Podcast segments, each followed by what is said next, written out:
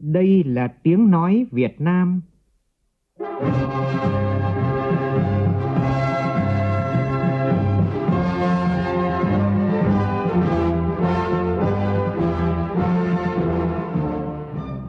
là tiếng nói Việt Nam,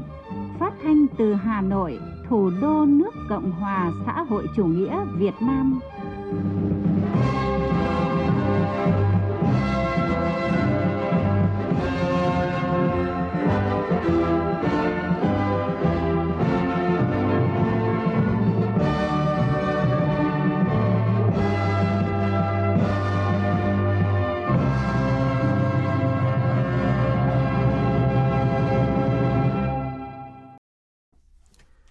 Kính chào quý vị và các bạn.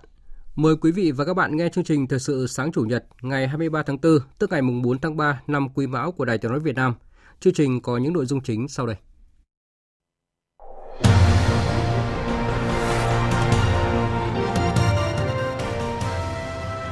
Tiếp tục chuyến thăm chính thức Cuba, dạng sáng nay theo giờ Việt Nam, Chủ tịch Quốc hội Vương Đình Huệ đã đến thăm thành phố San Diego de Cuba 3 tỷ 700 triệu đô la là số tiền mà các doanh nghiệp nước ngoài cam kết sẽ đầu tư vào Việt Nam ngay tại hội nghị Thủ tướng Chính phủ với các nhà đầu tư nước ngoài diễn ra vào hôm qua. Thành phố Hồ Chí Minh loay hoay với bài toán phát triển nhà ở xã hội do vướng quy hoạch và quỹ đất. Hôm qua cả nước có hơn 2.300 ca mắc Covid-19 mới, trong đó Hà Nội ghi nhận một ca tử vong. Trong phần tin quốc tế, nhiều quốc gia bắt đầu sơ tán công dân khỏi Sudan sau khi quân đội Sudan và lực lượng hỗ trợ nhanh đạt thỏa thuận ngừng chiến 3 ngày khoảng 2 triệu 400 nghìn người dân Thái Lan cần trợ giúp y tế do mắc các bệnh liên quan đến ô nhiễm không khí. Chương trình có bình luận nhân đề Syria gần hơn với thế giới Ả Rập, tín hiệu tích cực vì hòa bình và ổn định.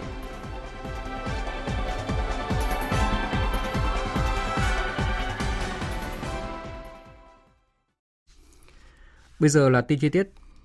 Tiếp tục các hoạt động trong chuyến thăm chính thức Cuba, dạng sáng nay theo giờ Việt Nam – Chủ tịch Quốc hội Vương Đình Huệ đã đến thăm San Diego de Cuba, thành phố lớn thứ hai của Cuba, và có cuộc gặp Bí thư tỉnh ủy San Diego de Cuba Jose Ramon Monteguro Ruiz và Thống đốc Biachi Johnson Urrutia.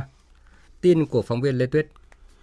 Chủ tịch Quốc hội bày tỏ vui mừng dẫn đầu đoàn đại biểu cấp cao của Việt Nam đến thăm tỉnh San Diego de Cuba, nơi được mệnh danh là cái nôi của cách mạng Cuba, thành phố anh hùng, cảm ơn tình cảm và sự đón tiếp nồng hậu mà đồng chí Bí thư Thống đốc và các vị lãnh đạo tỉnh đã dành cho đoàn. Chủ tịch Quốc hội nhấn mạnh, chuyến thăm diễn ra đúng vào dịp hai nước có nhiều sự kiện cách mạng trọng đại như kỷ niệm 60 năm Cuba thành lập Ủy ban đoàn kết với miền Nam Việt Nam và 50 năm lãnh tụ Fidel Castro lần đầu tiên đến thăm Việt Nam và tới vùng giải phóng miền Nam Việt Nam và Quảng Trị.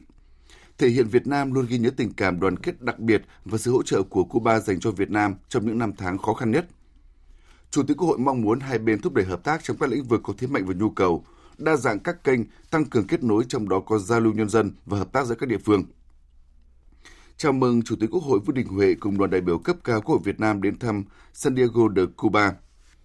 Lãnh đạo San Diego de Cuba đã giới thiệu lịch sử, văn hóa, tiềm năng, thế mạnh của địa phương và mong muốn ngày càng có nhiều các doanh nghiệp Việt Nam đến San Diego de Cuba tìm hiểu cơ hội làm ăn và đầu tư tại đây. Cũng trong sáng nay, Chủ tịch Quốc hội Vương Đình Huệ và đoàn đại biểu cấp cao của nước ta đã dâng hoa tại nghĩa trang di sản Santa Ifigenia, mộ anh hùng dân tộc Jose Martin, lãnh tụ Fidel Castro. Cũng theo tin của phóng viên Lê Tuyết, dạng sáng nay, Chủ tịch Quốc hội Vương Đình Huệ và Chủ tịch Quốc hội Chính quyền Nhân dân và Hội đồng Nhà nước Cuba Esteban Lasso Hernandez cùng đoàn đại biểu cấp cao Quốc hội Việt Nam đã đến thăm trường đặc biệt thiếu nghị Cuba Việt Nam. Chủ tịch Quốc hội Vương Đình Huệ bày tỏ xúc động được cùng với lãnh đạo Quốc hội Cuba lãnh đạo chính quyền tỉnh Santiago de Cuba đến thăm trường đặc biệt hữu nghị Cuba Việt Nam, ngôi nhà thứ hai của các cháu khiếm khuyết của năm tỉnh miền Đông Cuba. Điều đó có ý nghĩa rất đặc biệt. Chuyến thăm đúng vào dịp kỷ niệm 4 năm thành lập trường. Chủ tịch Quốc hội cho rằng trường hữu nghị đặc biệt Cuba Việt Nam dành cho trẻ em khiếm khuyết được xây dựng là một minh chứng rất sinh động để thực hiện ý tưởng cao cả và tấm lòng của lãnh tụ Fidel Castro đối với những trẻ em khiếm khuyết Chủ tịch Quốc hội trân trọng cảm ơn chính quyền địa phương đã dành cái tên rất đặc biệt là trường hữu nghị đặc biệt Cuba Việt Nam để đặt tên cho ngôi trường rất ý nghĩa này. Chủ tịch Quốc hội bày tỏ ấn tượng bởi ngôi trường được đầu tư trang bị rất đồng bộ với nhiều chức năng để giúp cho các cháu khiếm khuyết giảm được mặc cảm tự ti, tự tin vươn lên trong cuộc sống và học tập. Nhân dịp này, Chủ tịch Quốc hội Vương Đình Huệ đã tặng trường 10 máy tính bàn, 5 máy tính bảng, một TV Samsung 55 inch cho phòng học chung và trao quà là những đồ chơi do các thiếu nhi khuyết tật của Việt Nam tự làm. Trở lại với các tin trong nước, với chủ đề Sầm Sơn thăng hoa và tỏa sáng, tối qua, lễ hội du lịch biển Sầm Sơn 2023 chính thức khai mạc tại quảng trường thành phố biển Sầm Sơn, tỉnh Thanh Hóa. Dự buổi lễ có Phó Thủ tướng Trần Hồng Hà. Phóng viên Sĩ Đức đưa tin.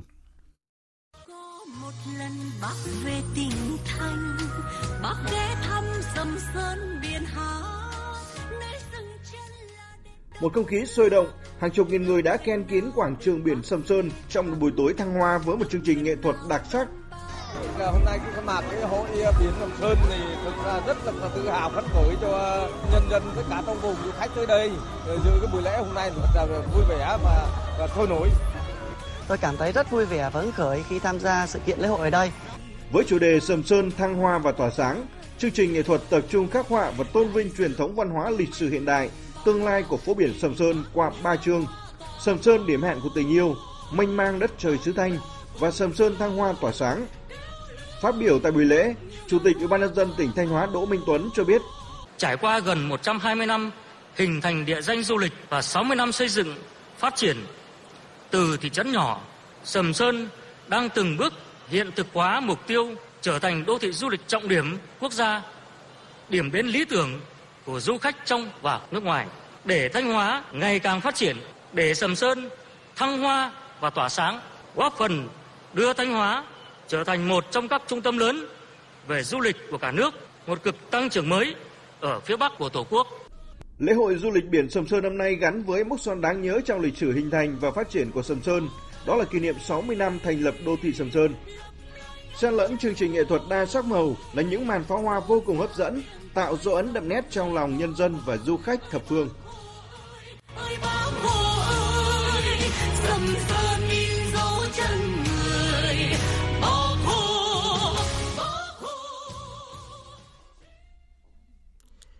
Trong khuôn khổ dỗ tổ Hùng Vương, lễ hội đền Hùng, tối qua, Ủy ban nhân dân thành phố Việt Trì, tỉnh Phú Thọ phối hợp với công ty Phương Ly Media tổ chức trình diễn bộ sưu tập áo dài và xác lập các kỷ lục Guinness cho ba kỷ lục đầu tiên tại thành phố Việt Trì, gồm chiếc áo dài non sông gấm vóc dài nhất Việt Nam, chinh phục cung đường runway dài nhất Việt Nam và xác lập kỷ lục về sự kiện có số người mặc áo dài tham dự đông nhất Việt Nam.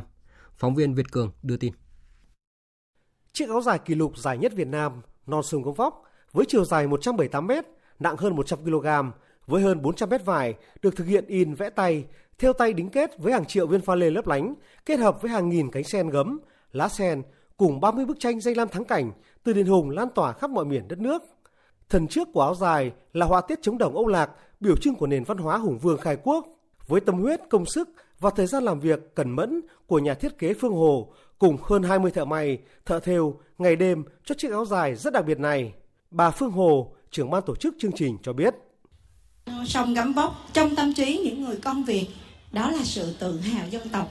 Và dù có đi đâu xa vẫn cũng nhớ về quê hương mình. Có thể nói non sông gấm vóc là tất cả tâm huyết của Phương Hồ dành tặng cho đất tổ. Và Phương Hồ cũng mong rằng trên cái hành trình Bắc Nam của mình Phú Thọ có thể là nơi phát triển nhiều hơn các chương trình văn hóa, nghệ thuật, thời trang của Phương Ly Media nhằm có thể góp phần cùng với thành phố Việt Trì không chỉ là một thành phố của các lễ hội mà còn là thành phố chinh phục nhiều kỷ lục nhất Việt Nam.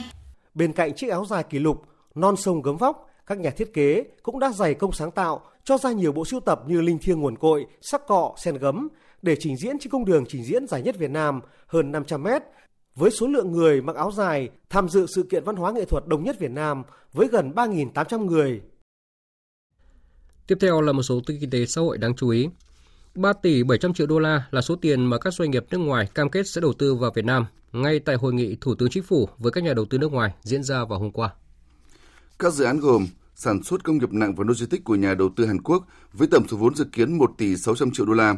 sản xuất xanh sử dụng năng lượng tái tạo của nhà đầu tư Cộng hòa Liên bang Đức với số vốn dự kiến 1 tỷ 500 triệu đô la, sản xuất trang thiết bị y tế của nhà đầu tư Nhật Bản với số vốn dự kiến 600 triệu đô la. Tại hội nghị, các hiệp hội doanh nghiệp nước ngoài đánh giá dù phải đối mặt với một số rào cản, nhưng Việt Nam đang là một ngôi sao sáng trong lĩnh vực kinh doanh đầu tư. Để đón làn sóng đầu tư, Bộ trưởng Bộ Kế hoạch và Đầu tư Nguyễn Chí Dũng cho biết, Việt Nam cần chuẩn bị sẵn các gói chính sách ưu đãi hỗ trợ đầu tư mới, tiếp tục tháo gỡ những điểm nghẽn trong huy động nguồn lực sản xuất kinh doanh. Thưa quý vị và các bạn, nếu như hội nghị Thủ tướng Chính phủ với các nhà đầu tư nước ngoài là dịp để chính phủ lắng nghe ý kiến, tháo gỡ khó khăn vướng mắc cho các nhà đầu tư nước ngoài, đẩy mạnh hoạt động đầu tư trong nước, thì lúc này các địa phương cũng đang tích cực triển khai các hoạt động xúc tiến đầu tư, thể hiện sự năng động của chính quyền trong việc tìm kiếm sự quan tâm đầu tư từ các quốc gia phát triển. Mới đây, Ủy ban dân tỉnh Long An đã tổ chức đoàn công tác đến một số quốc gia châu Á như Nhật Bản, Hàn Quốc và Đài Loan Trung Quốc nhằm quảng bá mời gọi đầu tư, động thái có ý nghĩa mang tính quyết định trong chiến lược của Long An nhằm duy trì vị trí top đầu về thu hút đầu tư trực tiếp nước ngoài ở khu vực đồng bằng sông Cửu Long và vùng kinh tế trọng điểm phía Nam. Phản ánh của phóng viên Nguyễn Quang thường trú tại thành phố Hồ Chí Minh. Sau các hoạt động xúc tiến, có 17 dự án FDI được cấp mới với tổng vốn 180 triệu đô la Mỹ. Nổi bật là dự án dịch vụ logistics của công ty trách nhiệm hữu hạn Lotte Ecologics Long An đang được gấp rút triển khai với tổng vốn đầu tư của Hàn Quốc giai đoạn 1 là 306 tỷ đồng, tương đương hơn 13,4 triệu đô la Mỹ. Với diện tích hơn 79.000 m2, dự kiến hoàn thành và đưa vào sử dụng trong quý 4 năm 2023. Dự án này được cấp giấy chứng nhận đầu tư chỉ sau một ngày nộp hồ sơ đăng ký. Ông Lê Văn Thành, quản lý phát triển dự án công ty trách nhiệm hữu hạn xây dựng và kỹ thuật Lotte Việt Nam cho biết, theo đánh giá của nhiều cái chuyên gia thì cái tiềm năng nó là còn đương phát triển nữa. Cái hai nữa là Việt Nam mình thể quy hoạch nó sẽ thành trung tâm trung chuyển cho nên là các tập đoàn nước ngoài hiện nay họ rất là tập trung vào cái vấn đề đó. Sau những chuyến xúc tiến đầu tư ở nước ngoài của Ủy ban nhân dân tỉnh Long An hàng loạt tập đoàn doanh nghiệp lớn đã đến tìm hiểu khảo sát địa điểm cho các dự án nhất là lĩnh vực đô thị thương mại dịch vụ vân vân. Ngoài một số tập đoàn như STS, Usin, CG, Lotte, Iraq, Coca-Cola Long An đã kết nối ký kết khoảng 20 văn kiện ghi nhớ, hợp đồng hợp tác giữa doanh nghiệp của tỉnh với doanh nghiệp các nước. Hiện tỉnh đã tiếp nhận trên 10 tỷ đô la Mỹ vốn FDI của 40 quốc gia và vùng lãnh thổ. Những đối tác hàng đầu là Hàn Quốc, Nhật Bản, Đài Loan. Để đa dạng hóa nguồn vốn đầu tư, Long An đang đẩy mạnh hoạt động xúc tiến đầu tư tại các thị trường tiềm năng khác như Hoa Kỳ, Singapore, Hồng Kông và các quốc gia châu Âu. Ông Nguyễn Minh Lâm, Phó Chủ tịch Ủy ban nhân dân tỉnh Long An cho biết. Cái ờ, đầu tư hiệu quả tập trung vào những ngành nghề có hàm lượng công nghệ cao, à, công nghiệp phụ trợ, à, các dịch vụ logistics gắn với cảng biển quốc tế và phát triển đô thị sinh thái. Long An là phải khẳng định là phát triển công nghiệp là phải mang tính bền vững, chứ không thể là di phát triển công nghiệp để đánh đổi về môi trường. Nhiều điểm sáng thời gian gần đây đã phần nào phản ảnh sức thu hút đầu tư mạnh mẽ của Long An. Trong giai đoạn phát triển mới, địa phương tập trung chuyển đổi theo chiều sâu, nâng cao chất lượng, chuyển dịch cơ cấu đầu tư thông qua đổi mới công nghệ, nâng cao giá trị gia tăng và hướng tới không gian đô thị công nghiệp thân thiện với môi trường. Về chương trình phát triển nhà ở xã hội, Ủy ban dân thành phố Hồ Chí Minh vừa công bố chương trình phát triển nhà ở giai đoạn 2021-2030, trong đó thành phố đặt mục tiêu phát triển thêm khoảng 6 triệu mét vuông sàn nhà ở xã hội. Nhìn lại giai đoạn trước, thành phố đề ra mục tiêu là 2 triệu 200 nghìn mét vuông sàn nhà ở xã hội, nhưng thực tế chỉ đạt được 1 triệu 230 nghìn mét vuông thành phố Hồ Chí Minh vẫn loay hoay với bài toán phát triển nhà ở xã hội. Ghi nhận của phóng viên Duy Phương. Ông Lê Hữu Nghĩa, giám đốc công ty Lê Thành, một doanh nghiệp chuyên phát triển nhà ở xã hội cho rằng vướng mắc đầu tiên là việc điều chỉnh quy hoạch. Dẫn chứng chính dự án của công ty mình, ông Nghĩa cho biết để điều chỉnh từ 12 tầng lên 14 tầng, doanh nghiệp phải mất đến 4 năm. Ngoài ra, thủ tục chấp thuận đầu tư cũng mất rất nhiều thời gian. Đầu tiên là sở quy hoạch là xin ý kiến 10 khoảng 10 sở ngành đó có nhiều khi 6 tháng không thấy sở ngành nào trả lời hết trơn vậy chúng ta phải đột phá chỗ này. Làm sao khi sở này có văn bản thì 15 ngày anh phải trả lời anh không trả lời xem như chấp thuận. Theo ông Trương Anh Tuấn chủ tịch tập đoàn Hoàng Quân vấn đề quỹ đất là một khó khăn cho doanh nghiệp. Do thành phố Hồ Chí Minh hiện quỹ đất công không còn nhiều. Ngoài ra vốn hỗ trợ cũng là trở ngại.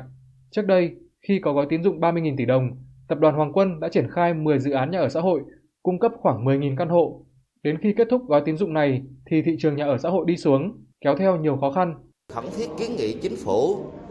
ngân hàng nhà nước làm sao đó để phải có cái gói với lãi suất khoảng 4,8% và với thời hạn khoảng tối thiểu là 20 năm thì như vậy người lao động mới tiếp cận mới thực sự là mới mua được nhà ở và tạo động lực để họ phấn đấu. Giám đốc Sở Xây dựng Thành phố Hồ Chí Minh Trần Hoàng Quân cho biết, thành phố đặt mục tiêu phát triển khoảng 35.000 căn nhà ở xã hội, nhà lưu trú công nhân, nhưng đến nay mới có một dự án hoàn thành với 260 căn. Trong 18 dự án nhà ở xã hội đăng ký, có 9 dự án khởi công, động thổ, nhưng đều vướng chính sách liên quan các luật về nhà ở, đất đai, tài sản công. Về giải pháp, ông Trần Hoàng Quân cho biết. Thì nếu như chúng ta giải quyết được Trên 60 cái dự án này đó thì cái sản phẩm mà đưa ra thị trường trong cái quý 2 cũng như trong các cái quý tiếp theo của năm thì tôi đánh giá là cũng sẽ có cái chuyển động đề xuất với lãnh đạo thành nghiên cứu để tính toán lại về các cái chỉ tiêu mà cụ thể là của cái chương trình phát triển đô thị của thành phố ờ, trong thời gian tới. Bởi vì ờ, cái mong muốn của chúng ta thì rất lớn. Ờ, tuy nhiên thì cái nguồn vốn ngân sách thì chúng ta cũng gặp nhiều khó khăn.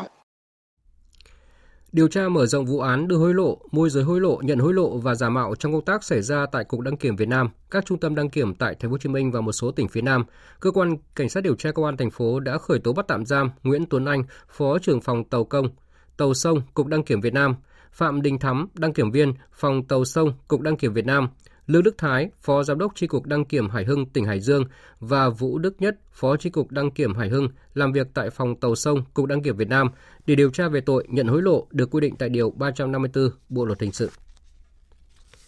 Bộ Y tế cho biết hôm qua cả nước có thêm 2.337 ca mắc COVID-19 mới và 532 người khỏi bệnh. Đặc biệt có một ca tử vong do COVID-19 tại Hà Nội. Đây là ca tử vong được ghi nhận sau hơn 4 tháng cả nước không có trường hợp tử vong nào.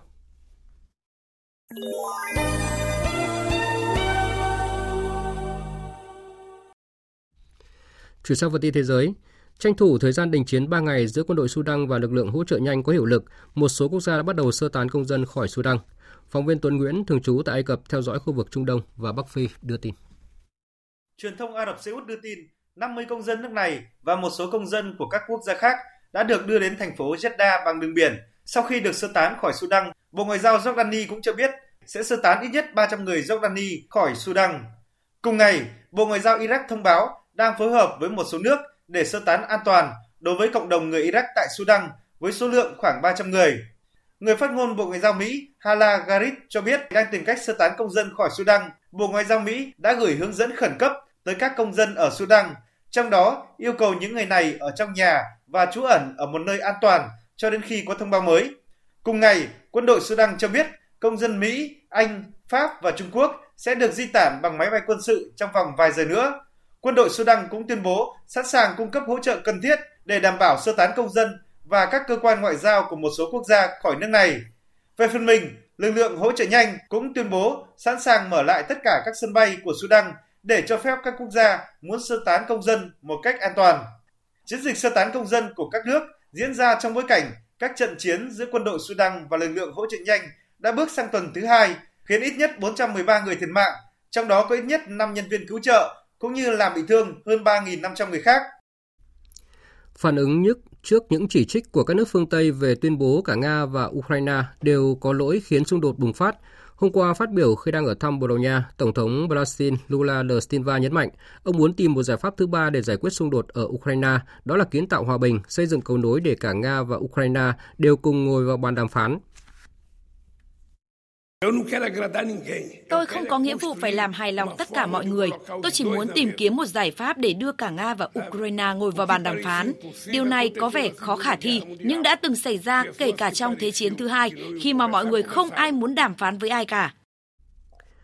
Tối qua, hàng chục nghìn người dân Israel đã tập trung về 150 địa điểm trên toàn quốc, trong đó Tel Aviv tiếp tục là tâm điểm với số lượng người xuống đường đông đảo nhất nhằm phản đối kế hoạch cải cách tư pháp của chính phủ. Hoạt động biểu tình tại Israel đang leo thang kể từ đầu năm khi mà chính phủ của Thủ tướng Benjamin Netanyahu đã đề ra kế hoạch cải cách tư pháp mới, bao gồm dự luật trao cho chính phủ quyền quyết định bầu thẩm phán và dự luật hạn chế thẩm quyền của tòa án tối cao trong việc bãi bỏ luật. Khoảng 2 triệu 400 nghìn người dân Thái Lan cần trợ giúp y tế do mắc các bệnh liên quan đến ô nhiễm không khí kể từ đầu năm nay. Riêng trong tuần này đã có gần 200 nghìn người phải nhập viện điều trị. Phóng viên Đài tiếng Việt Nam, thường trú tại Thái Lan, đưa tin. Theo bà Piamlap Sangsayun, một chuyên gia về bệnh hô hấp tại Viện Lồng ngực Trung ương Thái Lan ở tỉnh Nonthaburi, bên cạnh nhóm người cao tuổi và những người có bệnh nền, đội ngũ làm việc ngoài trời như những người bán hàng rong và tài xế xe ôm ở thủ đô Bangkok và các thành phố lớn đều thuộc nhóm những đối tượng dễ bị tổn thương nhất do ô nhiễm không khí. Theo IQE, Bangkok và thành phố Chiang Mai ở phía Bắc Thái Lan nằm trong số 10 thành phố ô nhiễm nhất thế giới vào hôm qua, ngày 21 tháng 4. Vừa rồi là phần tin thời sự quốc tế, bây giờ sẽ là thời gian dành cho phần tin thể thao.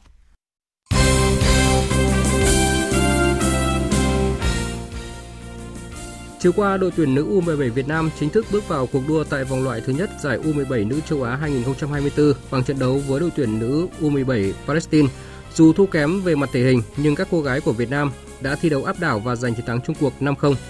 Ở lượt trận cuối vào ngày 26 tháng 4, đội tuyển nữ U17 Việt Nam sẽ gặp đội tuyển nữ U17 Uzbekistan. Nếu thắng, đội tuyển nữ U17 Việt Nam sẽ giành quyền vào vòng loại thứ hai.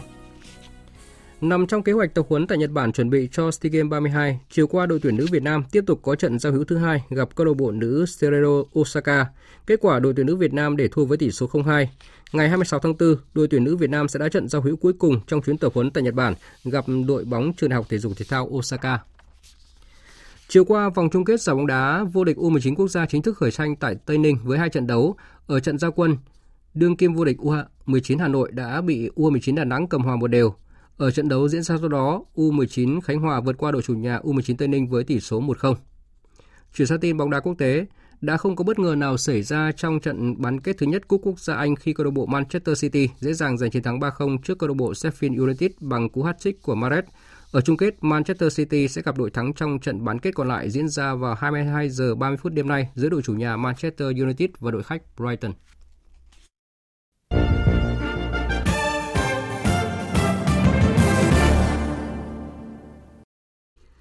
Quý vị và các bạn đang nghe chương trình Thật sự sáng của Đài Tiếng nói Việt Nam. Thưa quý vị và các bạn, những diễn biến mới gần đây cho thấy là mối quan hệ giữa các nước Ả Rập và Syria đang dần cải thiện. Syria đang đứng trước cơ hội trở lại Liên đoàn Ả Rập khi một loạt quốc gia Ả Rập có những động thái tích cực nhằm cải thiện quan hệ với Syria. Mới đây nhất, Syria tuyên bố sẽ mở đại sứ quán tại Tunisia, trong khi quan chức ngoại giao hàng đầu Syria cũng đến thăm Ả Rập Xê Út để khôi phục mối quan hệ vốn trúc chắc trong hơn 10 năm qua. Biên tập viên Quỳnh Hoa có bài phân tích. Ngoại trưởng Ả Rập Xê Út Hoàng tử Faisal bin Farhan Al Saud đã tới thủ đô Damas của Syria hồi đầu tuần này. Đây là chuyến thăm đầu tiên của Ngoại trưởng Ả Rập Xê Út tới Syria kể từ năm 2011 khi xung đột nổ ra tại Syria. Chuyến thăm này được cho là động thái đáng kể nhất hướng tới sự chấm dứt sự cô lập của các nước trong khu vực đối với Syria trong một thập kỷ qua, khi mà Ả Rập Xê Út là quốc gia tổ chức hội nghị thượng đỉnh Liên đoàn Ả Rập vào tháng năm tới – Dự kiến, vấn đề tư cách thành viên của Syria trong tổ chức này sẽ được thảo luận tại hội nghị. Tuần trước, Ngoại trưởng Syria cũng đã tới thăm Ả Rập Xê Út. Hai bên đang hướng tới khôi phục các dịch vụ lãnh sự và nối lại các chuyến bay giữa hai nước. Nhìn lại lịch sử, đầu năm 2011, Syria rơi vào cuộc nội chiến đẫm máu và bị Liên đoàn Ả Rập đình chỉ tư cách thành viên sau đó ít tháng. Chưa dừng lại ở đó, Syria còn chịu sự cô lập của các quốc gia láng giềng khi nhiều nước Ả Rập đồng loạt tuyên bố cắt đứt quan hệ ngoại giao. Thế nhưng, sau nhiều năm kiên cường nỗ lực đấu tranh, chính quyền của Tổng thống Syria Bashar al-Assad đã từng bước khôi phục quyền kiểm soát đất nước, đồng thời đạt nhiều tiến triển quan trọng trong việc phá vỡ thế bao vây và cô lập. Tháng 12 năm 2018, các tiểu vương quốc Ả Rập Thống Nhất UAE đã mở lại đại sứ quán tại Damas. Tiếp đó là cuộc điện đàm lần đầu tiên của quốc vương Jordani Abdullah II với Tổng thống Syria Bashar al-Assad kể từ sau khi nội chiến Syria bùng phát. Và mới đây, ngay sau khi xảy ra trận động đất kinh hoàng hồi tháng 2 năm nay, gây thiệt hại nặng nề ở Syria, lãnh đạo nhiều nước Ả Rập đã điện đàm với Tổng thống Syria al-Assad để thăm hỏi và thông báo trợ giúp Syria khắc phục hậu quả. Ngoại trưởng hai nước các tiểu vương quốc Ả Rập Thống Nhất và Jordani trong chuyến thăm Syria khẳng định hậu thuẫn chính phủ của ông al-Assad không chỉ trong khắc phục hậu quả của thiên tai mà còn cả trong hướng đến giải pháp hòa bình cho Syria. Trong động thái mới nhất, Ả Rập Xê Út cũng dự định mời Tổng thống Syria Bashar al-Assad tới dự hội nghị thượng đỉnh Liên đoàn Ả Rập dự kiến diễn ra vào ngày 19 tháng 5 tới. Việc ông al-Assad tham dự hội nghị được cho là sẽ đánh dấu bước quan trọng nhất về sự trở lại của ông trong thế giới Ả Rập kể từ khi Syria bị đình chỉ tư cách là thành viên. Có thể thấy, trong bối cảnh tình hình địa chính trị khu vực và thế giới đầy phức tạp như hiện nay, sự cải thiện quan hệ quan trọng giữa Syria và các quốc gia Ả Rập mà những thông điệp đáng chú ý. Trước hết, đó là sự khẳng định và tiếp nối xu thế hòa hợp, hòa giải đang được hình thành những năm qua tại khu vực này, như căng thẳng trong quan hệ giữa Qatar và các nước Ả Rập đã được hòa giải, hay việc giảm đối đầu và tăng cường đối thoại giữa Iran và một số nước Ả Rập, đứng đầu là Ả Rập Xê Út, ngày càng được củng cố. Tiếp đó, việc Syria xích lại gần hơn với các nước Ả Rập thể hiện sự thông điệp về sự tự chủ và quyền tự quyết cao hơn của các quốc gia đối với các vấn đề của khu vực, từng bước thoát ly khỏi sự chi phối và ảnh hưởng của các thế lực ở bên ngoài. Mối quan hệ ấm dần lên giữa Syria với khối Ả Rập và tiến trình khôi phục hợp tác với các nước Ả Rập trong khu vực không chỉ mở ra những cơ hội góp phần tái thiết nền kinh tế của Syria, đưa nước này hội nhập dần trở lại với khối Ả Rập sau nhiều năm nội chiến, mà còn tích cực lan tỏa tinh thần hòa hợp, hòa giải tới khu vực địa chiến lược vốn luôn trong tình trạng bất ổn. Quý vị và các bạn vừa nghe bình luận nhân đề Syria gần hơn với thế giới Ả Rập, tín hiệu tích cực vì hòa bình và ổn định. Dự báo thời tiết Phía Tây Bắc Bộ ngày nắng nóng và nắng nóng gay gắt, có nơi đặc biệt gay gắt, nhiệt độ từ 24 đến 38 độ, có nơi trên 40 độ. Phía Đông Bắc Bộ ngày nắng, chiều tối và đêm có mưa rào và rông vài nơi, gió Đông Nam cấp 2, cấp 3, nhiệt độ từ 24 đến 33 độ. Khu vực từ Thanh Hóa đến Thừa Thiên Huế, ngày nắng nóng và nắng nóng gay gắt, có nơi đặc biệt gay gắt, nhiệt độ từ 24 đến 38 độ, có nơi trên 39 độ. Khu vực từ Đà Nẵng đến Bình Thuận, phía Bắc ngày nắng nóng, có nơi nắng nóng gay gắt, phía Nam ngày có nắng, có nơi nắng nóng, phía Bắc gió Tây Nam, phía Nam gió Nam đến Đông Nam cấp 2, cấp 3. Trong mưa rông có khả năng xảy ra lốc xét mưa đá và gió giật mạnh. Nhiệt độ từ 25 đến 37 độ, có nơi trên 37 độ. Phía Nam từ 33 đến 36 độ. Tây Nguyên ngày nắng, có nơi nắng nóng. Nhiệt độ từ 22 đến 35 độ, có nơi trên 35 độ.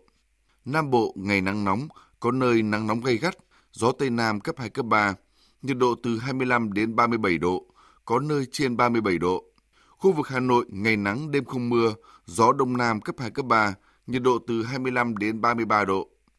Dự báo thời tiết biển. Bắc Vịnh Bắc Bộ có mưa rào vài nơi, gió Đông Nam đến Nam cấp 5, có lúc cấp 6, giật cấp 7, biển động.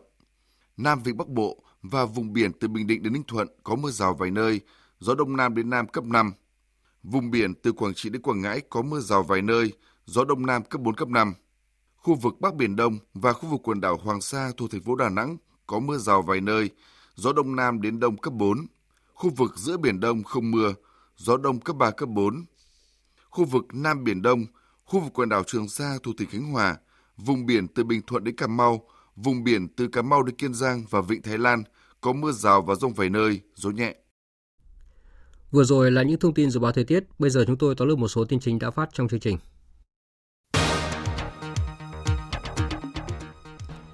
Tiếp tục các hoạt động trong chuyến thăm chính thức Cuba, dạng sáng nay theo giờ Việt Nam, Chủ tịch Quốc hội Vương Đình Huệ đã đến thăm San Diego de Cuba, thành phố lớn thứ hai của Cuba và thăm trường đặc biệt thiếu nghị Cuba Việt Nam. 3 tỷ 700 triệu đô la là số tiền mà các nhà doanh nghiệp nước ngoài cam kết đợi sẽ đầu tư vào Việt Nam ngay tại hội nghị Thủ tướng Chính phủ với các nhà đầu tư nước ngoài diễn ra vào hôm qua. Thủ tướng Phạm Minh Chính yêu cầu sớm có giải pháp đột phá để tạo điều kiện thuận lợi, tiết giảm chi phí cho các doanh nghiệp. Tranh thủ thời gian đình chiến 3 ngày giữa quân đội Sudan và lực lượng hỗ trợ nhanh có hiệu lực, một số quốc gia đã bắt đầu sơ tán công dân khỏi Sudan.